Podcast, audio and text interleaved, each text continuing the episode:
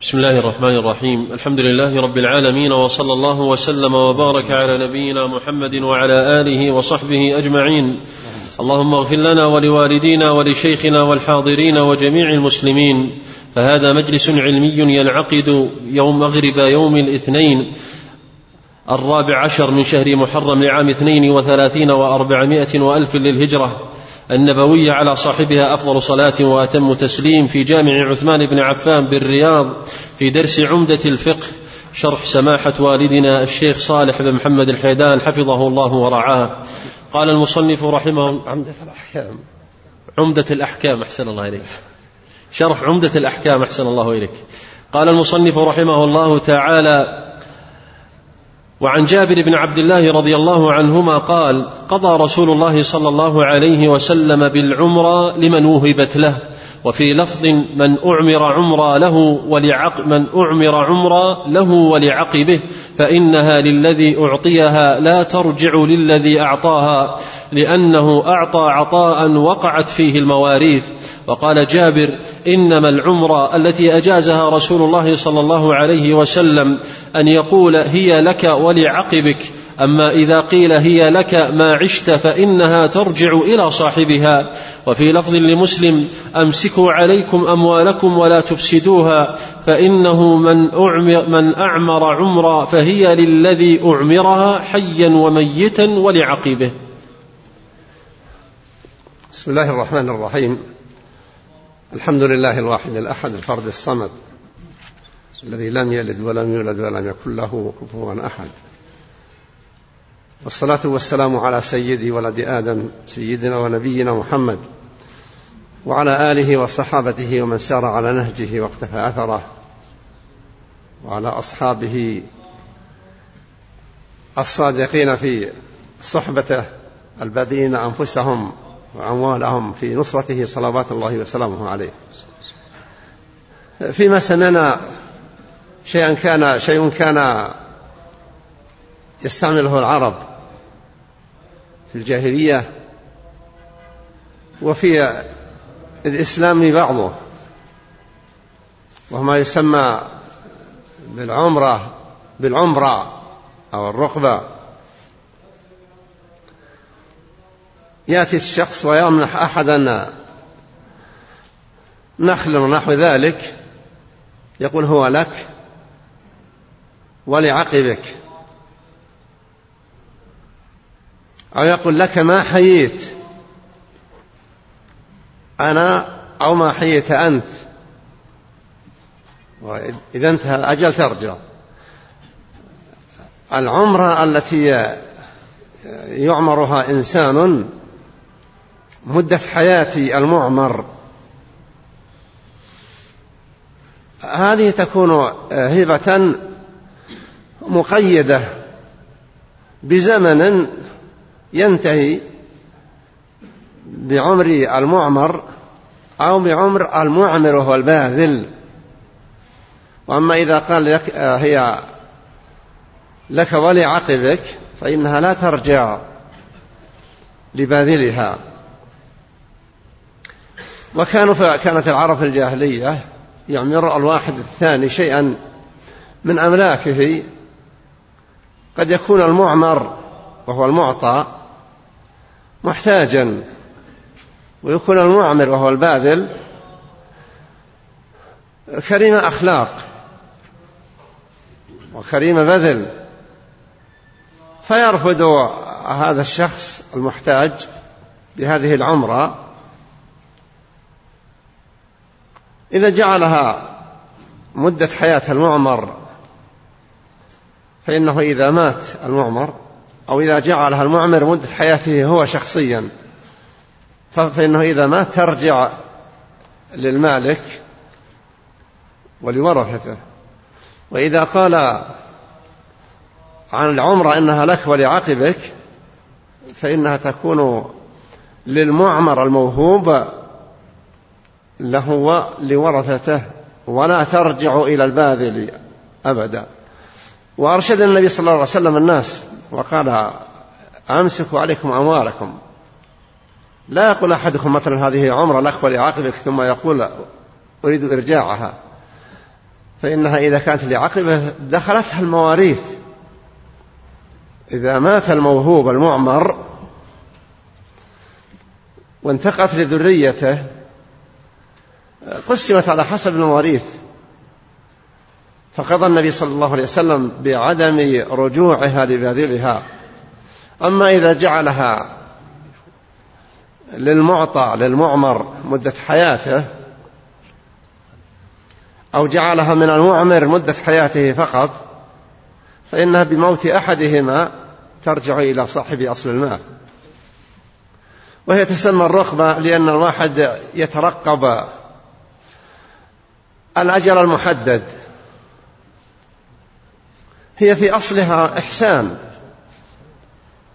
ولكن الإحسان إذا كان يمكن أن يترتب عليه مشاكل ونزاعات وربما تولد مع ذلك عداوات فإن الشريعة إنما جاءت بجمع كلمة الناس. المؤمنين ومنع ظهور أو حصول ما يزرع العداوات والإحن. ولذلك فينا سمعنا في هذا الحديث وقول الصحابي رضي الله عنه في بيانه أن الذي أقره النبي صلى الله عليه وسلم إنما هي إذا كان العطاء للمعمر وعقبه. فلا يرجع. وما كان للعمر مدة حياته أو مدة حياة المعمر فإنه يرجع لصاحبه. والنبي عليه الصلاة والسلام إنما يرشد لما يحقق مصلحة الطرفين حتى لا تكون نزاعات ومشاكل وخصومات وأحقاد. فما يأمر عليه أفضل الصلاة والتسليم. إلا بخير ولا, ولا ينهى عن شيء إلا إذا كان ضرر ذلك الشيء كثيرا أو كان على الأقل أكثر من نفعه. أحسن الله إليكم. وفي لفظ لمسلم أمسكوا عليكم أموالكم ولا تفسدوها. هو قصد أمسكوا عليكم أموالكم. لا تعمر هذه العمرة بهذه الصفة التي تنتشر بعد وفاة المعمر. وتدخل فيها المواريث. وأما إذا كانت منحة فهذه كثيرا ما تحصل والناس في بعض الأوقات محتاجون لمثلها. فعلى سبيل المثال يأتي صاحب حائط نخل ويمنح صديقا له نخلة أو نخلتين أو ثلاث ويقول ثمرة هذه النخلات الثلاث لك مدة حياتك أو يقول لك مدة حياتي أنا. يعني في كل متى حين الثمرة تأتي فإن كان الباذل هو الفلاح هو. هو القائم على هذا النخل انتقلت هذه المنح أو هذه العمرة إلى الممنوح من دون أي مشاكل وإذا كانت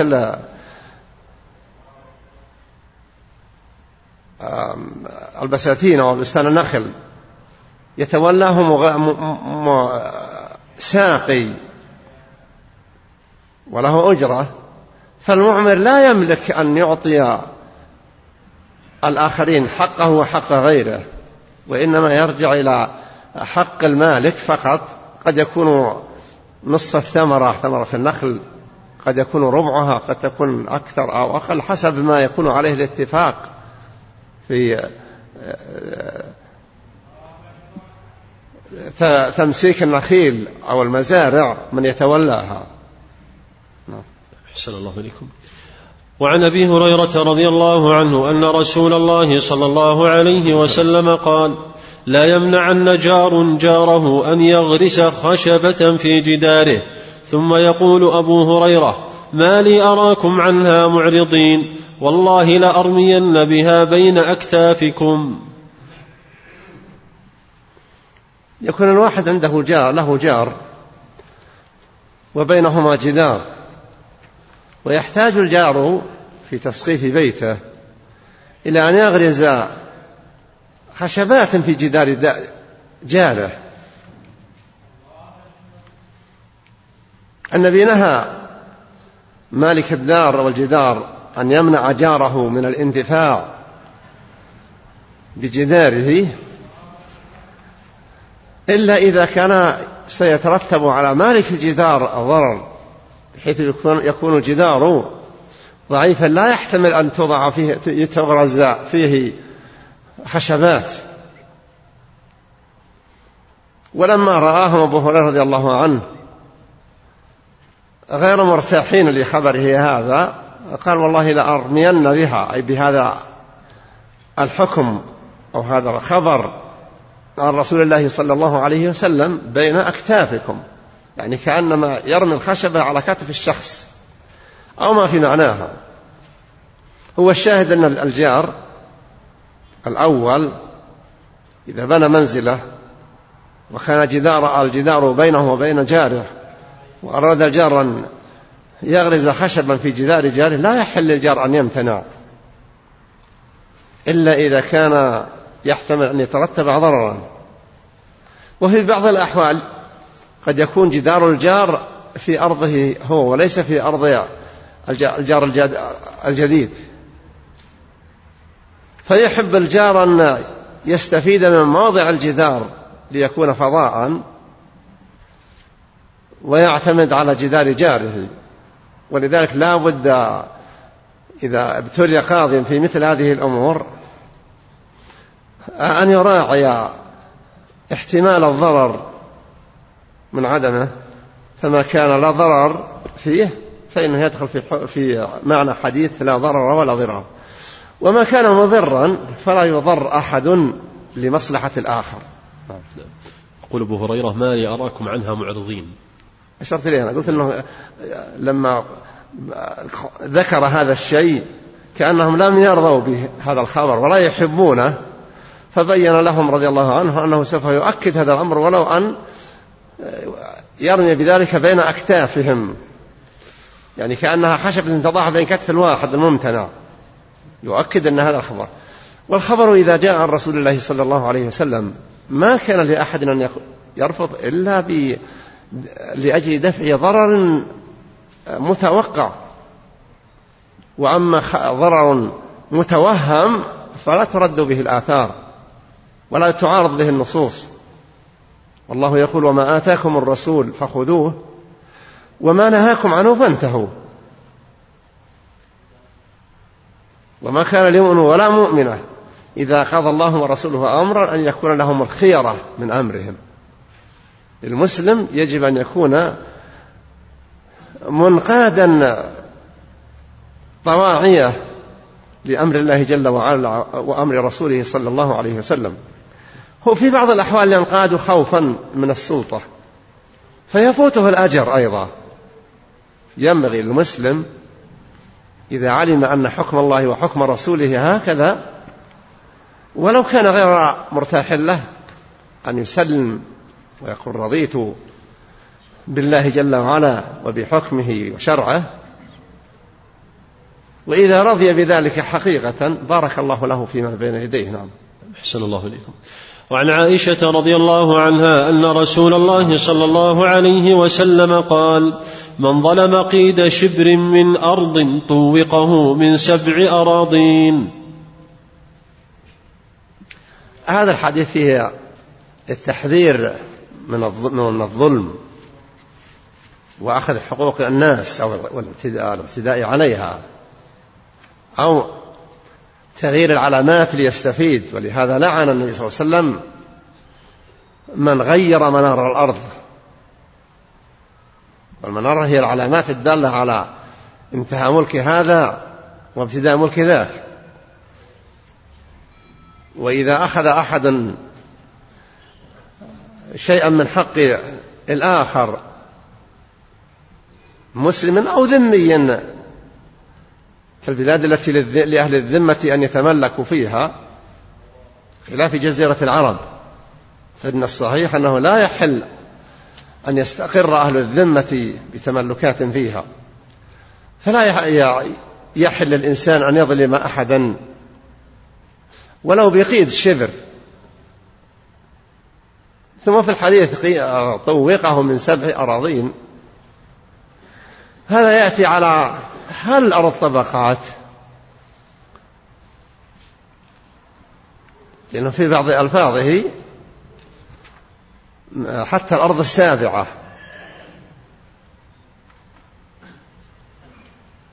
فالله أعلم بحقيقة وضع الأرض هذا المقصود بهذه الطبقات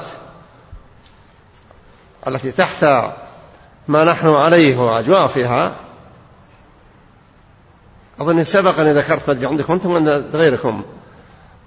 آه، أن أحدا يقول عن الأرض وأنها كل طبقة لها سكان إلى آخرة. أرجع عندكم ولا عند غيركم؟ لا ما أشرت إليه هنا فيما أذكر. هذا في كتاب نسبه بدائع الزهور في وقائع الدهور. أو ليس بكتاب عمدة. ولكنه من أول ما اقتنيت من كتبي في أيام الشباب المبكر. يعني في حدود عام السبعين أو قبلها بسنة. ما عندي خبر من دقائق. قرأت الكتاب هذا بدائع الزهور في وقائع الدهور. فوجدت شيء أشياء غرائب في قصة إبراهيم ورميه بالنار إلى آخر إلى كل هذه. لكن أيضا فيه يقول بلدة كذا اسمها كذا قوم ليس لهم أعين ولا خشوم. وتعداد من هذا الشيء. في ذاك تصور تعجب كيف يكون هؤلاء يعيشون وهم لا ليس لهم عين ولا عيون. فأقلب في نفسي يقول يا بعض الحشرات في الأرض ما يظهر لها عيون وتحس بالطريق. وفيما فيما بعد تبين هذا الكتاب مليء بالخرافات. لكني بذكر انهم عدد الطبقة الأولى والثانية والثالثة.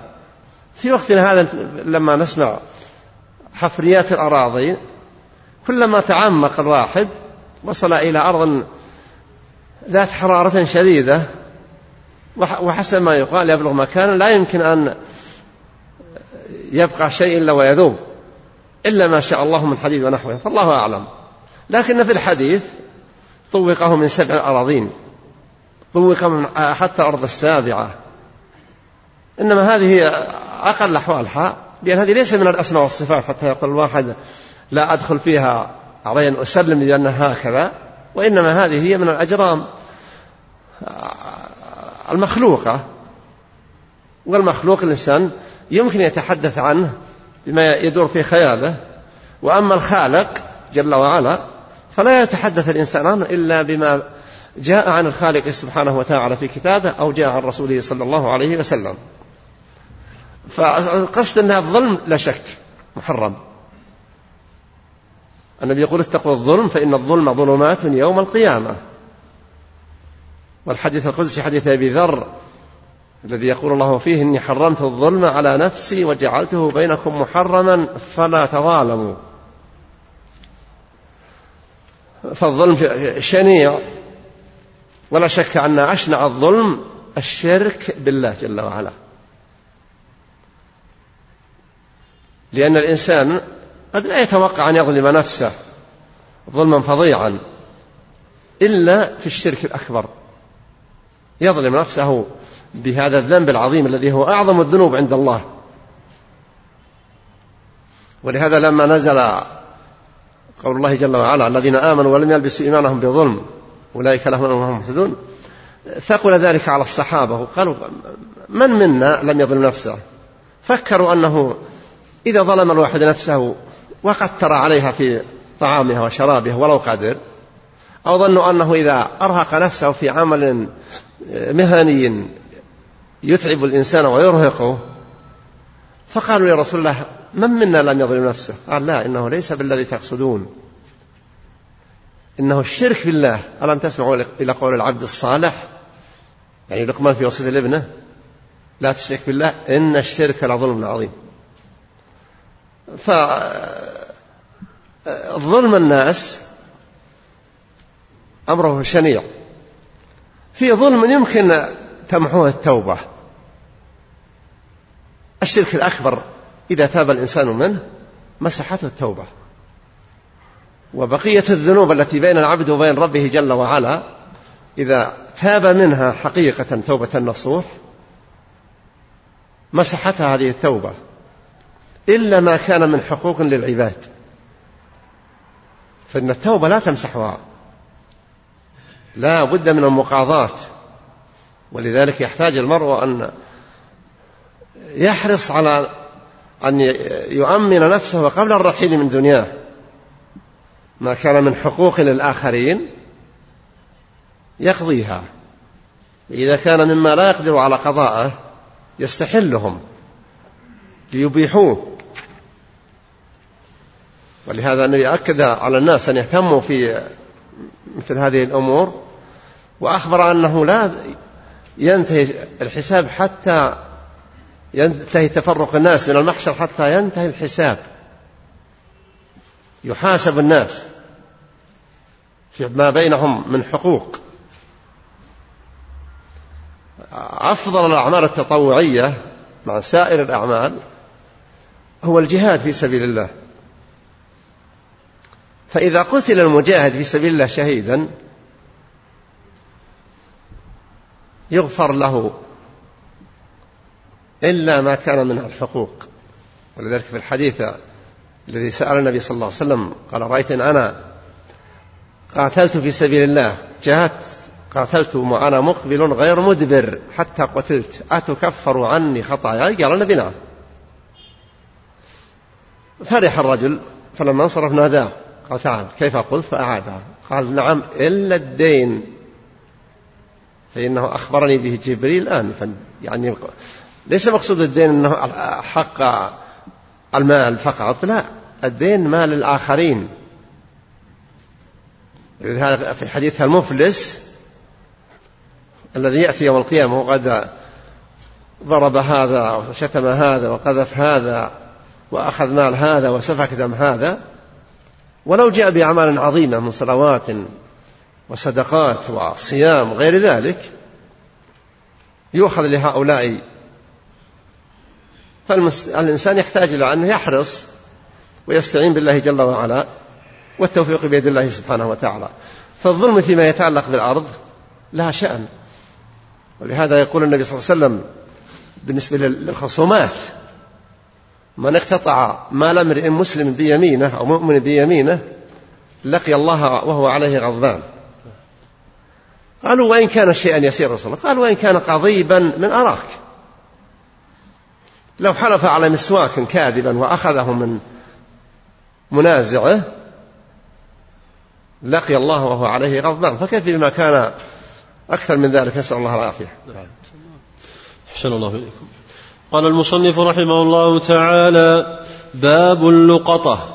وعن زيد بن خالد بن وعن زيد بن خالد الجهني رضي الله عنه قال سئل رسول الله صلى الله عليه وسلم عن لقطة الذهب أو الورق فقال اعرف كاءها وعفاصها ثم عرفها سنة فإن لم فإن لم تعرف فاستنفقها ولتكن وديعة عندك فإن جاء طالبها يوما من الدهر فأدها إليه وسأله عن ضالة الإبل فقال ما لك ولها دعها فإن معها حذاءها وسقاءها ترد الماء وتأكل الشجر حتى يجدها ربها. وسأله عن الشاه فقال خذها فإنما هي لك أو لأخيك أو للذئب.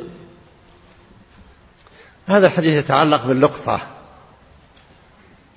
وما يوجد ليس بيد صاحبه. فصل فيه رسول الله صلى الله عليه وسلم ما سمعتم؟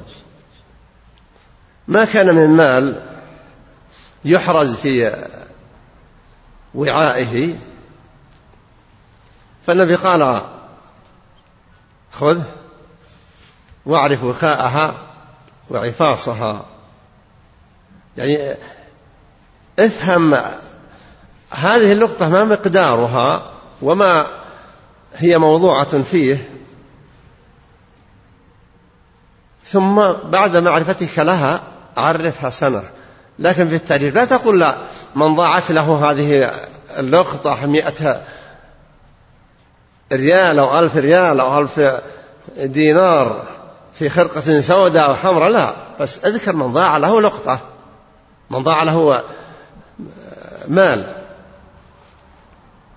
يعرفها في مجامع الناس التي يغلب على الظن أن أنه يوجد فيها من ربما يكون عنده علم وخبر باللقطة إلى أن يتم الحول لا يتصرف فيها. فإذا تم الحول بعد التعريف ولم يتقدم أحدا ضبط أوصافها عنده ثم تمولها. لا على أنها صارت ملكا لا يتغير وإنما صارت ملكا يجوز الانتفاع به وإن جاء صاحبها وهي باقية في حالها ووضعها دفعها إليه. وإن جاء وقد فنيت يدفع له ثمنها. مقدار ما تساويه يوم تلفت. سئل صلى الله عليه وسلم عن بهيمة الأنعام. سئل عن ضالة الإبل. قال ما لك ولها. هذا الوصف ليس باقيا على مدى الحياة. إنما هو في ذلك الوقت. يوم الناس ليست لهم حدود مع دول. ولا بلدان. قال دعها معها حذاؤها وسقاؤها. ترد الماء وتأكل من الشجر. حتى يجد ربها. لكن في وقتنا هذا وجد بعير ناقة عليها وسم قبيلة كذا وكذا. وفي احتمال توجهها أنها ستذهب إلى بلد بعيد وربما خرجت من محيط الدولة. وكان بإمكانه أن يحفظها حفظها وإلا بلغ الولاية. السلطة عنها. أما إذا وجدها في داخل محيط القبائل أو محيط القرى تسير وحدها فلا يتعرض لها لأنها في الغالب تكون آمنة لا تخشى. هي صغار السباع. كالذئاب وأمثالها لا تقدر أن تقضي عليها.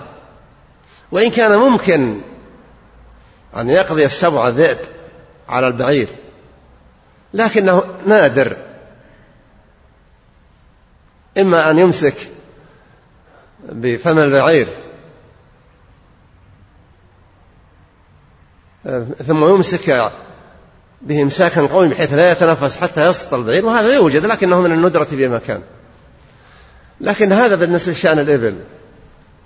فسئل عن ضالة الغنم. فقال صلى الله عليه وسلم عن ضالة الغنم أنها لك أو لأخيك أو للذئب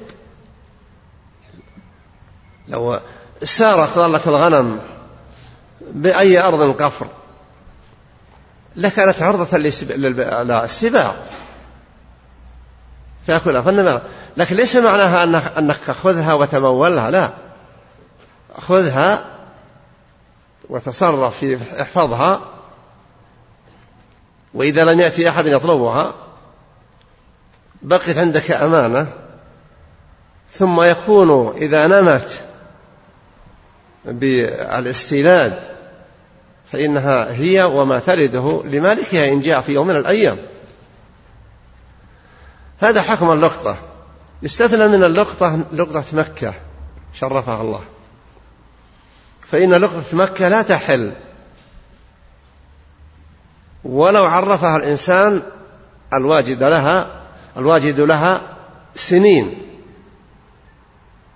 إما أن يتركها وإن أخذها فليستمر بتعريفها في مكة. لأن مكة في الغالب لا تمضي السنوات إلا ويأتي صاحب اللقطة. فإذا حفظ أخذتها السلطة واحتفظت بها ووضعت سجلنا أو دلائل يستدل بها على مالكها فنقطة مكة لا تحل مدى الدهر. ومكة التي لا تحل هي ما أدخله ما أدخلته حدود الحرم.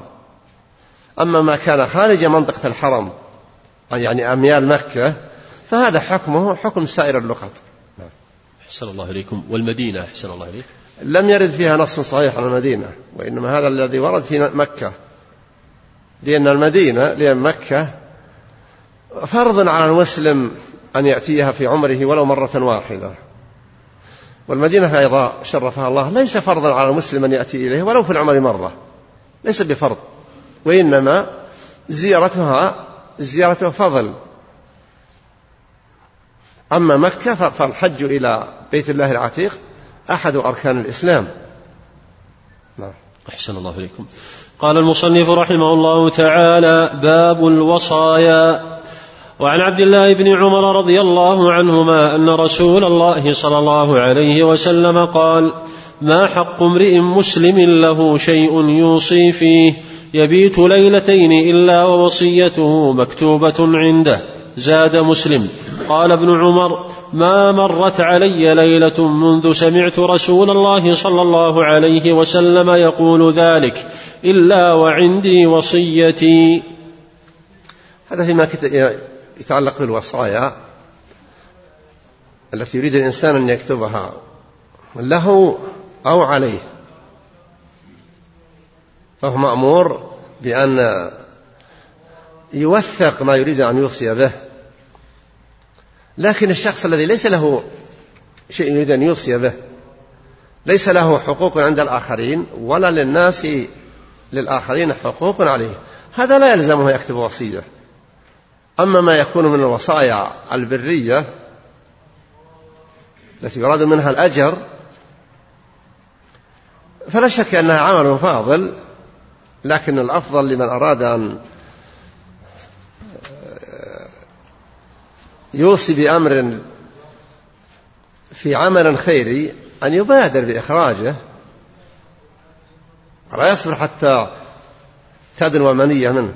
ومع ذلك فالله جل وعلا يسر على العباد في حدود الثلث أن يوصي الإنسان من ماله بما لا يزيد عن الثلث. ابن عمر رضي الله عنهما يقول من بلغني هذا الخبر عن رسول الله صلى الله عليه وسلم ما بت ليلة إلا وصيتي عندي. في آخر عمره رضي الله عنه لما سئل قال إني لم يبقى عندي شيء أريد أن أوصي به. يعني أنجز ما يتعلق بذمته وأبرأ من يكون له عليه حق أي لعبد الله بن عمر رضي الله عنه. فالشأن إن الشخص ملزم يكتب الوصية التي يبين فيها ما له أو عليه من حقوق. نعم. أحسن الله عليكم وعن سعد بن وعن سعد بن أبي وقاص رضي الله عنه قال جاءني رسول الله صلى الله عليه وسلم يعودني في عام حجة الوداع من وجع اشتد بي.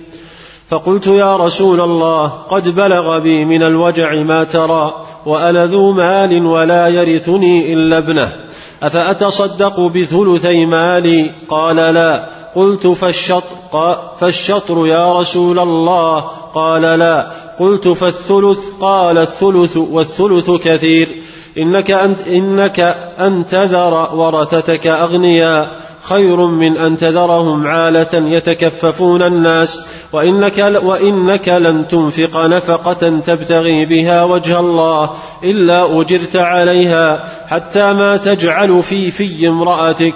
قال قلت يا رسول الله أخلف بعد أصحابي.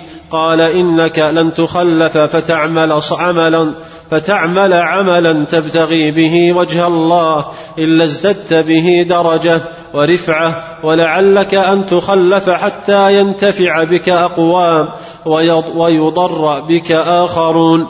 اللهم امض لأصحابي هجرتهم ولا تردهم على أعقابهم لكن البائس سعد بن خولة يرثي له رسول الله صلى الله عليه وسلم أن مات بمكة. هذا الحديث عظيم حديث سعد رضي الله عنه بن أبي وقاص وهو أحد العشرة المبشرين بالجنة وهو أحد الستة الذين عهد إليهم عمر رضي الله عنهم أجمعين بأمر الخلافة بأن لا تخرج الخلافة من هؤلاء الستة. وهؤلاء الستة هما عثمان بن عفان وعلي بن أبي طالب والزبير بن, عبد بن العوام وعبد الرحمن بن عوف وسعد بن أبي وقاص نسيت السادس. ها؟ أبو عبيدة. سعيد بن زيد. آه وسعيد بن زيد بن الخطاب. لا سعيد بن زيد ما أدري الله عنه بل يكون قد يكون هو الذي هو الذي تخاصم هو العجوز في في أرض في عهد مروان. فسعد بن أبي وقاص هو أحد العشرة المبشرين بالجنة. وسعد في الجنة وسعيد في الجنة نعم. في حديث العشرة. مرض رضي الله عنه في حجة الوداع وجاء يعوده النبي صلى الله عليه وسلم والنبي عليه الصلاة والسلام. غاية في الكرم والرفق بأصحابه والرفق في من أيضا يطمع بأن يهديه الله كما كما ذهب يزور الغلام اليهودي الذي كان يخدمه ومرض فجاء النبي صلى الله عليه وسلم يعوده في مرضه. والغلام هذا يخدم النبي صلى الله عليه وسلم وهو شاب يعني ليس برجل. فقال له النبي صلى الله عليه وسلم أسلم يا فلان.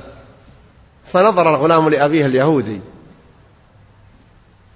فما كان من أبيه إلا أن قال أطع أبا القاسم. فأسلم الولد. فقصدي أن النبي صلى الله عليه وسلم عليه في غاية في الكرم في مثل هذه الأمور كلها. ولهذا ذهب يزور بنت عمه ضباعة بنت الزبير بن عبد المطلب. في عام حجة الوداع لما دخل على سعد قال له إني ذو مال. سعد رضي الله عنه خاف أن يموت. قال إني ذو مال. ولا يرثني إلا ابنة واحدة يعني واحدة. أتصدق بمالي قال لا. قال أتصدق بثلثي مالي قال لا. قال أتصدق بنصف مالي قال صلى الله عليه وسلم لا. قال أتصدق بالثلث. قال بالثلث والثلث كثير. ثم بين النبي صلى الله عليه وسلم السبب قال إنك أن تذر. يعني من أجل أن تذر ورثتك أغنياء لا توصي بأكثر من الثلث. إنك أن تذرهم أغنياء خير من أن تذرهم عالة يتكففون الناس. ولعلك يعني أن تبقى فيضر بك قوم وينفع بك آخرون. وبقي رضي الله عنه. بقي بعد هذه المدة يمكن أكثر من أربعين سنة. شوفي. وصار له عدد من الأولاد. الذكور خمسة وستة. وبنات رضي الله عنه.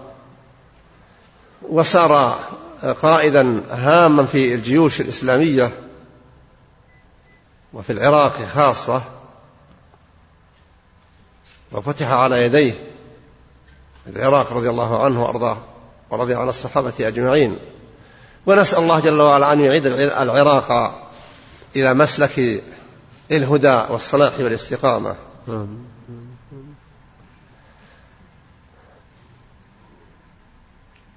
فالنبي صلوات الله وسلامه عليه لم يمكنه أن يتصدق بأكثر من الثلث. ثم إن ثلث العلماء عندهم خلاف في هذا الأمر. هل الأولى أن يتصدق الواحد بالثلث الذي أذن فيه النبي صلى الله عليه وسلم أو ينقص عنه أخذا بقول النبي عليه الصلاة والسلام والثلث والثلث كثير. ولا شك أن هذا هو الأولى. الأولى أن الإنسان يقلل من الثلث يكون أقل من الثلث. كان ابن عباس رضي الله عنهما يرى هذا الرأي. يقول النبي قال الثلث الثلث كثير. فالأولى أن يوصي الواحد بأقل من الثلث. والوصي والوصية التي يوصي بها أو كيفية الوصية أن يوصي الإنسان بأن هذا المال يكون محجوزا عن المغرثة. لا يباع ولا يوهب وإنما يكون في أعمال البر. كما في قصة عمر رضي الله عنه لما سأل النبي صلى الله عليه وسلم عن أنه حصل حصل على مال في خيبر مال عقار نخل وغيره هو أنفس مال اقتناه. وأراد أن يجعله في وجوه البر فأذن له النبي صلى الله عليه وسلم وجعله وقفا. قد لا يكون في ذاك الوقت هو كل مال عمر رضي الله عنه لأن هذا لا يتفق مع قول النبي صلى الله عليه وسلم لسعد الثلث والثلث كثير. وقد يكون النبي قال ذلك أذن لعمر في وقت فتح خيبر أو بعدها بسنة وقصة سعد إنما هي في السنة العاشرة في حجة الوداع بعد فتح خيبر بسنوات. نعم. لا لكن البائس سعد بن خولة. النبي يرثي لسعد بن خولة المهاجر الذي هاجر من مكة للمدينة لا يحل له أن يقيم في مكة. وكان يكره الواحد منهم أن يموت فيها من أجل أن تستمر لهم مزية الهجرة ويستمر لهم شرف الهجرة. فالنبي يرثي لسعد الخولة لأنه مات رضي الله عنه في مكة ودفن فيها. فيرى أنه بائس الذي لم ثم النبي دعا قال اللهم أمضي لأصحاب هجرتهم. لأنهم خرجوا من مكة وتركوا أموالهم وبلادهم طلبا لمرضاة الله وإعزازا لرسوله صلى الله عليه وسلم وقياما معه في نصرة هذا الدين. فهذا الشرف للمهاجرين لا يعدل شرف ولهذا دعا النبي صلى الله عليه وسلم الله أن يمضي لأصحابه صلى الله عليه وسلم هجرتهم. أحسن الله إليكم في صيغة للوصية معينة. يقول الإنسان أوصيت بكذا وكذا أو وصيت بكذا وكذا وقفا. وغالب أوقاف الناس الآن إلى وقت ليس بعيد إنما هي أوقاف ذرية يوقفون على أولادهم يخشون عليهم من الحاجة. بينما الوقف الصحيح أن يكون الوقف أو الوصية لأعمال البر في نفع الفقراء المحتاجين في قضاء ما ينبغي أن يقضى ولا يوجد من يقضيه من أعمال الخير والبر. فيقول هذا ما أوصى به الإنسان العاقل الرشيد وهو يؤمن بالله جل وعلا يشهد أن لا إله إلا الله وهي الوصايا التي منتشرة الآن في البلاد. وأن محمد رسول الله وأن عيسى عبد الله ورسوله وابن أمته وأن النار حق وأن الجنة حق وأن الله يبعث من في القبور. ثم يوصي بكذا وكذا في أعمال البر. والأعمال التي كانت كثيرة في في العالم الإسلامي تقريبا عامة. أنهم يوقفون على الذرية. وهي موجودة بكثرة في الجزيرة في عندنا في نجد وفي مكة والمدينة وفي غيرها وهو ما يسمى أيضا بالوقف الذري وقف الطبقات. يعرف هذا من يبتلى بالقضاء عندما تأتيه خصومات. الله المستعان. أحسن الله إليكم. وعن عبد الله بن عباس رضي الله عنهما قال لو أن الناس غضوا من الثلث من الثلث إلى الربع فإن رسول الله صلى الله عليه وسلم قال الثلث والثلث كثير. ابن عباس رضي الله عنه قال ما سمعنا. يعني كأنه يحضهم على أن يخفض ما يوصون به عن الثلث. إعمالا لقول النبي عليه الصلاة والسلام لما استأذنه سعد رضي الله عنه أن يتصدق بثلث ماله. قال نعم الثلث والثلث كثير. فما دام النبي أن النبي عليه الصلاة والسلام يصف الثلث بأنه كثير فاتباعا لرغبته صلوات الله وسلامه عليه ينبغي للناس أن يقللوا من الثلث. هذا إذا كان وصية. أما إذا كان الإنسان سيتصدق بمال لأمر طرأ فهذا الله شأن آخر أيضا. كما في قصة عمر رضي الله عنه.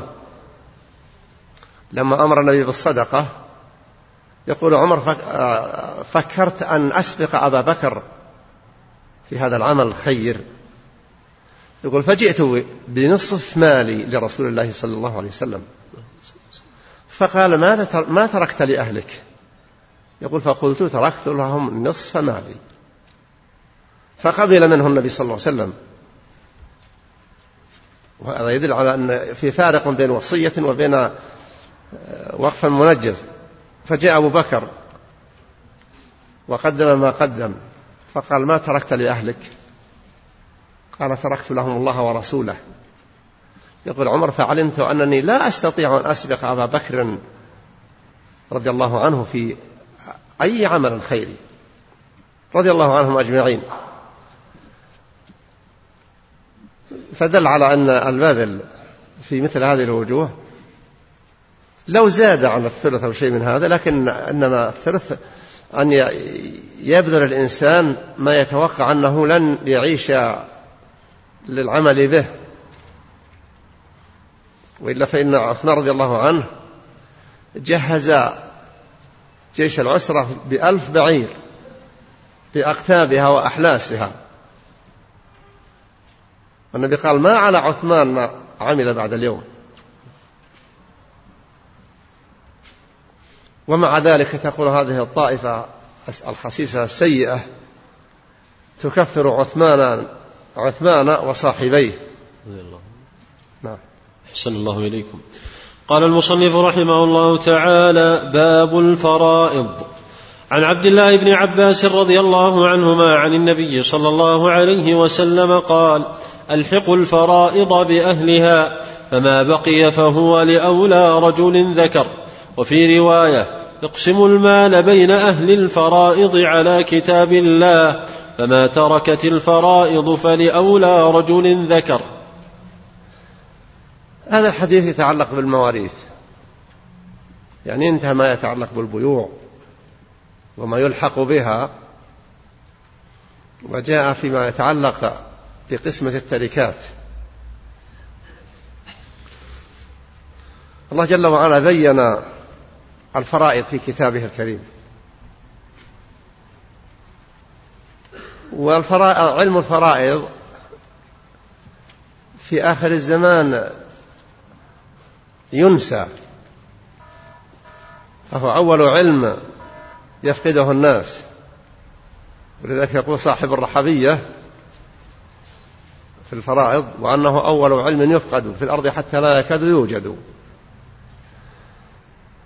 والنبي ذكر أنه ربما يأتي الشخص بالفريضة لا يجد من يقسمها. هذا الحديث يقول فيه النبي صلى الله عليه وسلم ألحق الفرائض بأهلها. يعني إذا مات الميت في الغالب سيكون له وارث بفرض. في الغالب. وإلا قد يموت ولا يرثه إلا آه، ورثه ليسوا أهل فرض أو فروض. الفروض هي الثلثان والنصف والربع والثمن والثلث والسدس. يعني هذه الأقسام الستة هي الأقسام معروفة فرائض. فالنبي صلى الله عليه وسلم يقول إذا مات إنسان فأول ما يبدأ به عند قسمة المواريث أن تلحق الفرائض بذوي الفرض. معلوم أن الإنسان إذا مات أول ما يبدأ بما يخلفه هل عليه ديون؟ كما في نص القرآن الكريم. هل له وصية؟ لأنه إذا أوصى بشيء من ماله أوصى بالربع نفرض أنه ترك مثلا أربعة آلاف ريال أول ما يؤخذ إذا لم يكن عليه دين تؤخذ الوصية. ثم الفرائض وقسمتها تدخل فيما بقي. فإذا كان على الشخص ديون ووصية فيبدأ بالدين بحقوق الناس. فإذا قضيت حقوق الناس انتقل إلى الوصية بمقدارها مما بقي. وإذا فرض أن إنسانا أوصى بشيء محدد الكمية وهو وصية لا ينفذ منه إلا ما كان بالثلث أو أقل. فلو أوصى بشيء محدد فلو أوصى مئة ألف ريال مثلا وترك مالا. عند موته تبين أن عليه ديون. استغرقت الديون فلم يبقى إلا مثلا ثلاثمائة ألف ريال وهو مسلم ب أو مائتي ألف ريال مائة ألف ريال وهو أوصى بمائة ألف. لا تنفذ المئة. وإنما لا ينفذ إلا ثلث المبلغ الباقي. تأتي قبل المواريث من بعد وصية يوصى بها أو دين. هي لا تقدم الوصية على الخلية الدين لأن عطفها بحرف الواو الواو ما تقتضي ضرورة الترتيب. فحقوق العباد مقدمة في هذه الأمور. إلا ما كان من حق لله يتعلق بالعبد في ذمة الشخص فهو ملحق بنفس الديون.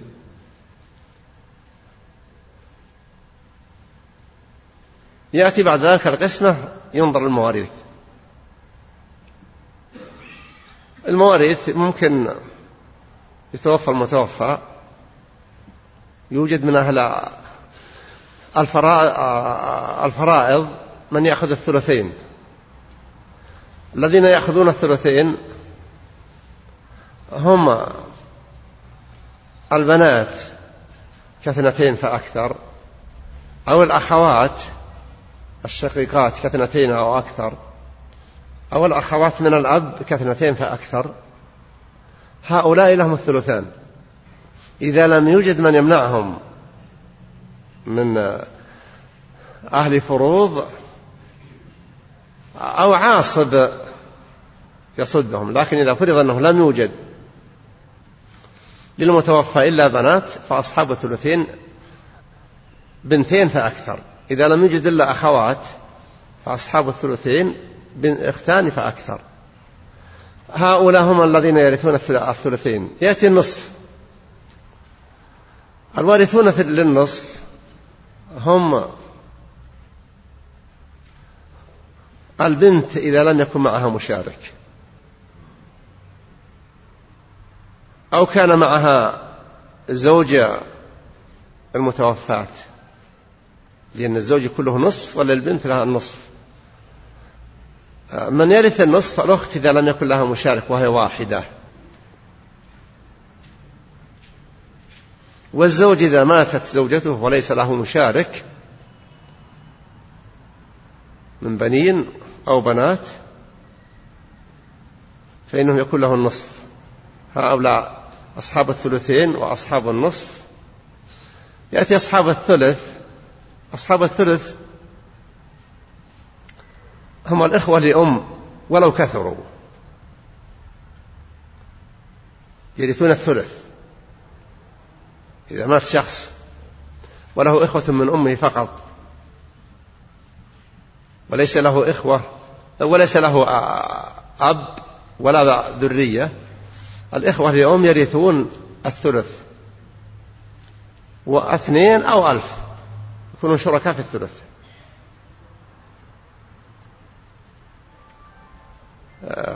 الذين يشتري الذين يأخذون الثلث الأم إذا كانت هي والأب الورثة فقط. توفي متوفى ولم يخلف من الورثة سوى أبيه وأمه. فالأم لها الثلث والأب له الباقي. هذا فيما يتعلق بالثلث بالثلثين والثلث هو النصف والثلث. آه، الربع الذي أهل الربع هي الزوجة إذا لم يكن لزوجها ذرية. مات عنها وليس له أي ولد. أو الزوج إذا ورث زوجته ولها أولاد فإن له النصف إذا كان لها أولاد فله الربع. هؤلاء مستحقون في هذه الأسماء. الثمن هو نصيب الزوجات. السدس السدس هو نصيب الجد. إذا لم يكن هناك أب وكان هناك أولاد للمتوفى. كذلك الأب له السدس إذا كان لأولاد لولده أولاد بنون. آه، السدس أيضا للأخ لأم. إذا كان منفرد فله السدس. والأخوة لأم ما يرثون إذا كان للميت أصل وارث أو فرع وارث. الأخوة من الأم لا يرثون. إذا كان للميت أب أو جد أو جد جد من قبل الأب أو ولد ابن أو ابن ابن إلى آخره. الإخوة من الأم لا يرثون وجود هؤلاء. هذا مجمل ما يتعلق بالفرائض. والأم أحسن الله عليك. والأم تأخذ السدس؟ الأم تأخذ السدس إذا كان للمتوفى إخوة أكثر من واحد. له جمع من الإخوة فالأم ليس لها إلا السدس. حتى لو لم يرثوا. لأنه إذا مات ميت وعن أب وعدد من الإخوة الإخوة محجوبون بالأب ومع ذلك يحجبون الأم أن تأخذ ثلثا فلا تأخذ إلا السدس. وإن كانوا وإن كانوا غير وارثين. هؤلاء هم أصحاب المواريث اللي هي من الثلثين من الثلثين أو النصف أو الثلث أو الربع أو السدس. نعم أحسن الله عليك بالنسبة للعصبة أحسن الله عليك آه. العصبة إذا مات شخص وأخذ أصحاب الفروض فروضهم وبقي مال. في حديث ابن عباس النبي قال فما أبقت يعني الفروض فلأولى ذكر رجل رجل ذكر الرجل. أولى إذا مات إنسان وترك مثلا بنت وأم. أخذت البنت النصف وأخذت الأم آه، آه، الثلث. لأنه لا أب ولا شيء يبقى البقية يأخذها هذا العصبة إذا مات إنسان مثلا وترك إخوة لأم وزوجة أخذت الزوجة فرضها اللي هو الربع وأخذوا الأخوة الأخوة لأم الثلث والباقي يأخذه العاصب. في بعض الأوقات يكون تكون الفروض أكثر من التركة وهو ما يسمى بالعول. يأخذ الشخص شيء اسمه السدس وهو في الحقيقة أقل من السدس. يأخذ الواحد مثلا الربع وهو في الحقيقة أقل من الربع هذه إذا كانت المسألة وجد فيها من لهم فرض وكثروا حتى زادت الفروض عن مجموع التركة أحسن الله إليكم. قوله أحسن الله إليك فلأولى رجل ذكر. تأكيد على الذكورة. ألا يكفي الرجولة عنها؟ زيادة. هذا وصف وصف غير كاشف. بس تأكيد لأنه حتى لو هو طفل. لو هو ذكر من العصبة طفل أخذ هذا الباقي. أحسن الله إليك. وعن أسامة بن زيد رضي الله عنه قال قلت يا رسول الله أتنزل غدا في دارك بمكة؟ قال وهل ترك لنا عقيل من رباع؟ ثم قال لا يرث الكافر المسلم ولا المسلم الكافر. النبي صلى الله عليه وسلم لما هاجر إلى المدينة عقيل بن أبي طالب بعد هجرة النبي صلى الله عليه وسلم بيع ما كان لبني عبد المطلب من املاك في مكة ومن ضمنها بيت النبي صلى الله عليه وسلم. فلما سئل النبي عليه الصلاة والسلام تنزل في بيتك في مكة؟ قال وهل ترك لنا عقيل من ربا تصرف فيها وباعها. ثم بين أن المسلم لا يرث الكافر والكافر لا يرث المسلم. بعد قراءة الحديث؟ نعم. وعن أسامة بن زيد رضي الله عنه قال قلت يا رسول الله أتنزل غدا في دارك بمكة؟ قال وهل ترك لنا عقيل من رباع ثم قال لا يرث الكافر المسلم ولا المسلم الكافر. هذا هذا حكم مستقل عن ذاك من حيث الجملة. النبي أخبر أن عقيل باع أملاكهم. أملاك بني عبد المطلب الذين ليس لهم وجود في مكة.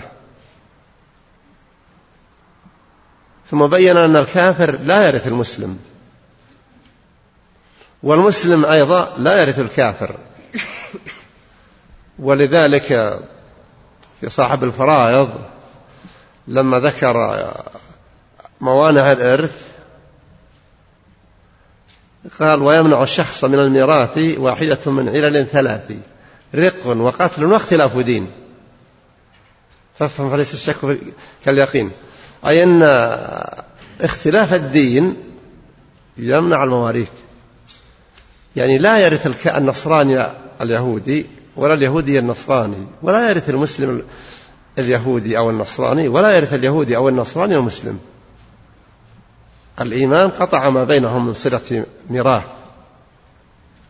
في من يقول يرث المسلم ويقول أن الإسلام يعلو ولا يعلو لكن الصحيح هو ما جاء في الحديث الصحيح. أحسن الله عليكم وعن عبد الله بن عمر رضي الله عنهما أن النبي صلى الله عليه وسلم نهى عن بيع الولاء وهبته. الولاء حكمه حكم النسب. الإنسان لا يبيع صلته بأخيه. أو صلته بعم يبيع صلته أو بعمه. أو يبيع صلته بالمولى المعتق. أعتقه هو أو أعتقه جده وصار هو من مواليه فالولاء لحمة كلحمة النسب.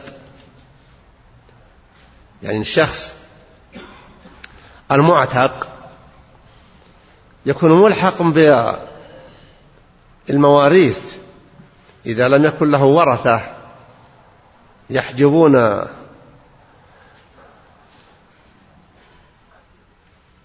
العصب فإن الولا يكون لهم فيرثونه. ولهذا بريرة لما أراد أصحابها أن يعتقوها اشترطوا على أن الولاء لهم. فلما جاءت تستعين بعائشة رضي الله عنها قالت لها عائشة أنا أنقذ لهم العواقي كلها على أن الولاء لي. فذهبت بريرة إليهم وقالوا لا. فلما قالوا لا جاءوا وأخبر جاءت وأخبرت عائشة والنبي وإذا بالنبي عند في البيت سمعها. فقال النبي لعائشة اشتريها واشترطي لهم الولاء. فإنما الولاء لمن أعتق يعني هذا شرط لا يعتبر.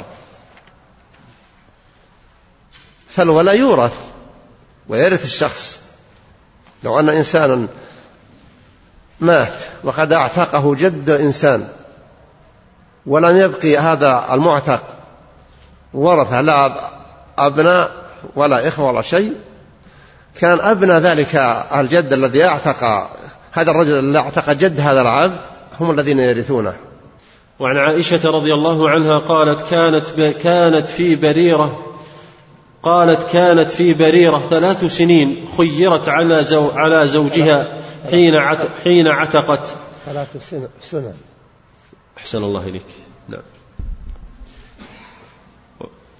وعن عائشة رضي الله عنها قالت كانت في بريرة ثلاث سنن خيرت على زوجها حين عتقت. وأهدى وأهدي لها لحم فدخل على رسول الله صلى الله عليه وسلم. علي. فدخل علي. أحسن الله إليك فدخل علي رسول الله صلى الله عليه وسلم والبرمة على على النار فدعا بطعام فأتي بخبز وأدم من أدم من من أدم البيت فقال ألم أرى البرمة على النار؟ فيها لحم؟ قالوا بلى يا رسول الله ذلك لحم تصدق به على بريرة فكرهنا أن نطعمك منه فقال هو عليها صدقة وهو منها لنا هدية. وقال النبي صلى الله عليه وسلم فيها إنما الولاء لمن أعتق. هذا حديث بريرة قصة بريرة رضي الله عنها التي جاءت تستعين بعائشة رضي الله عنها في كتابتها والكتابة هي بيع المكاتب على نفسه يعني العبد المملوك والأمة المملوكة إذا كانت غادرة على أن تعمل وتكسب تكاتب يباع عليها كتابة تسمى هذه الكتابة تدفع هذا الثمن الذي تشتري نفسها به مقسط. ما دامت لم تنهي الكتابة كاملة فهي بحكم مملوك والقن عبد ما بقي عليه درهم.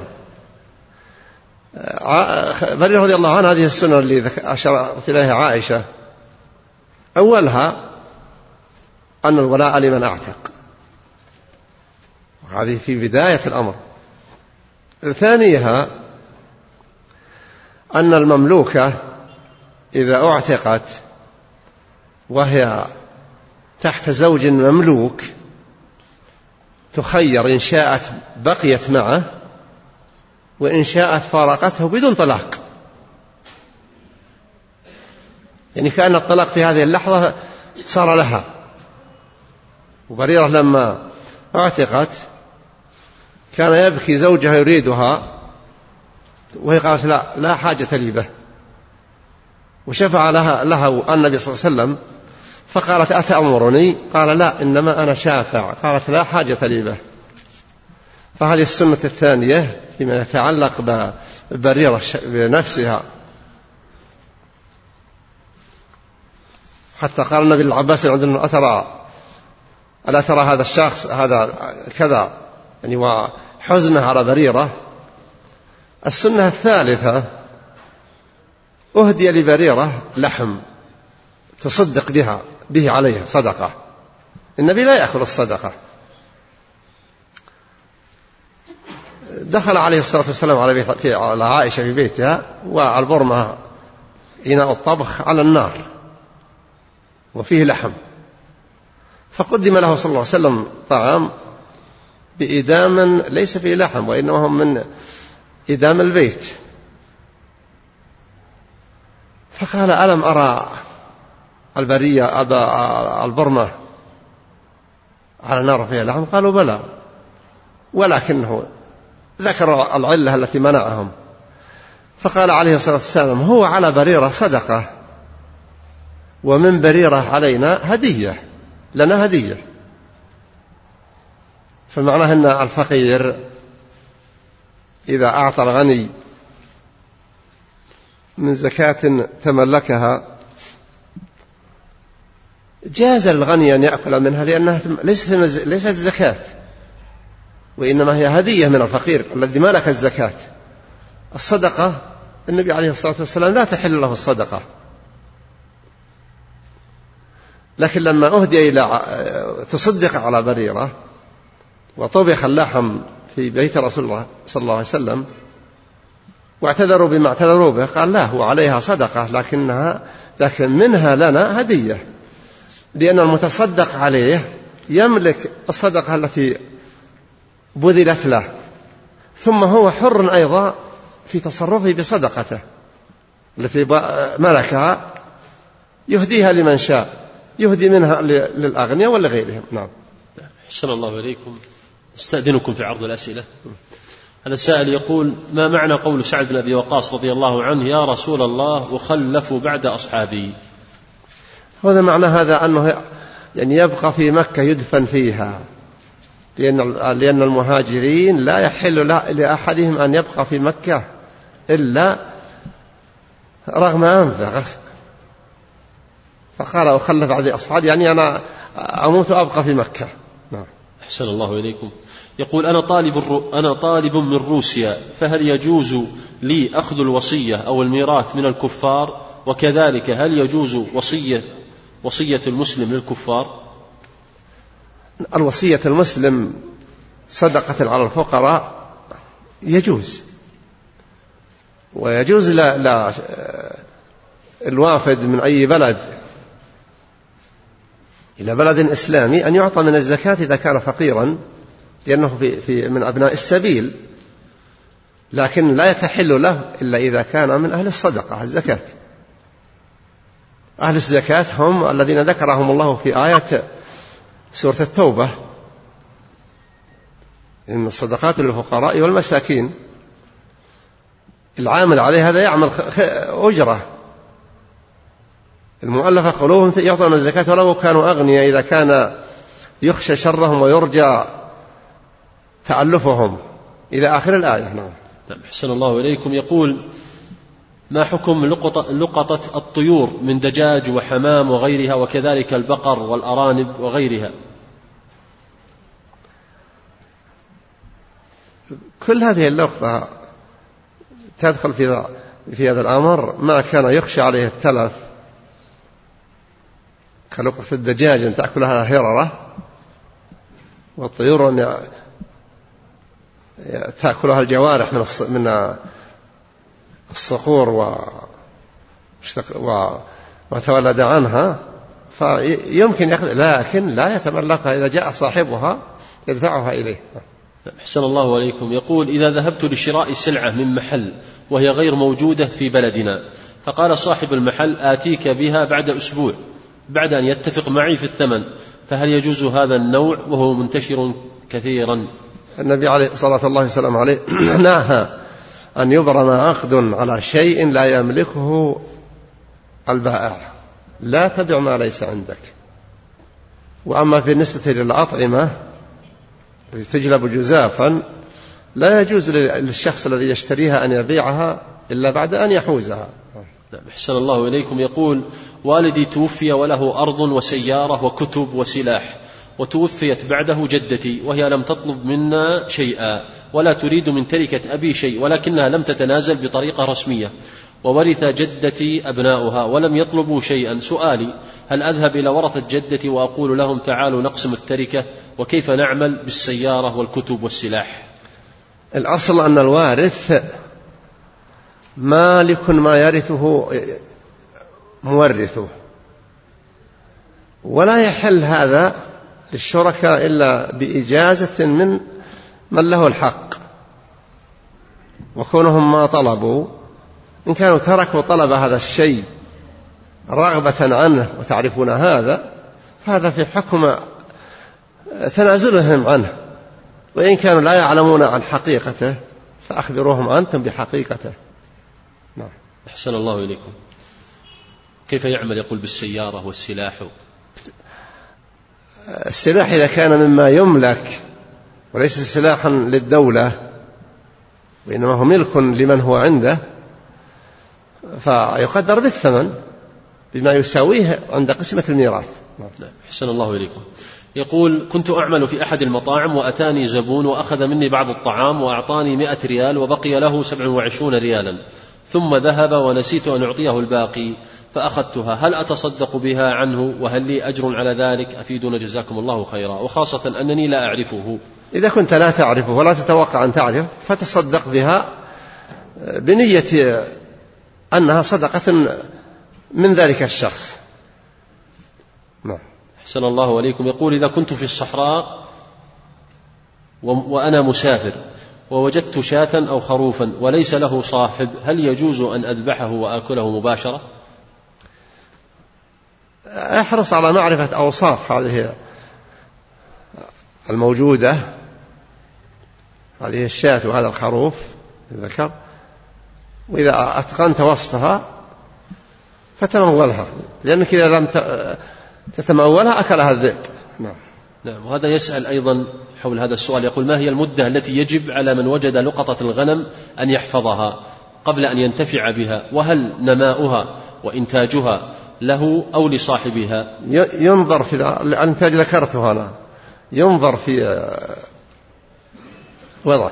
إذا كان يمكن أن تبقى محفوظة مع أغنامه ترعى وترد كذا فإذا جاء صاحبها بإمكانك بإمكانه أن يطلب منه أجرة مثلها على مثله. وإن كان لا يخشى لا يستطيع أن يستمر يصرف عليها فقد يستغرق الصرف عليها قيمتها. فلا حرج عليه أن يأكلها بعد ضبط أوصافها حتى إذا جاء صاحبها وعرف أنها هي دفع له الثمن. أحسن الله إليكم. يقول يوجد بعض المقتنيات الشخصية كالساعة والقلم والنظارة في بعض المساجد ينساها بعض المصلون. ليس لها جماعة معينة. كيف يتصرف, كيف يتصرف فيها مع أنها بقيت في مكتب الإمام سنة كاملة؟ هل يستفاد منها مع معرفة نوعها وضمانها أم ماذا يفعل بها؟ إذا بقيت هذه الموجودات عند الإمام أو المسؤول عن المسجد تم لها سنة فإنها تكون كحكم اللقطة التي تتمول لكن ينبغي أيضا لصاحب المسجد أن يشير إلى أنه وجد في هذا المسجد بتاريخ كذا وكذا لقطة ولا تزال محفوظة. نعم. أحسن الله عليكم. الفرق بين نشد الضالة والإعلان عن اللقطة أحسن الله عليك. لا تنشد الضالة في المسجد ولا اللقطة في المسجد.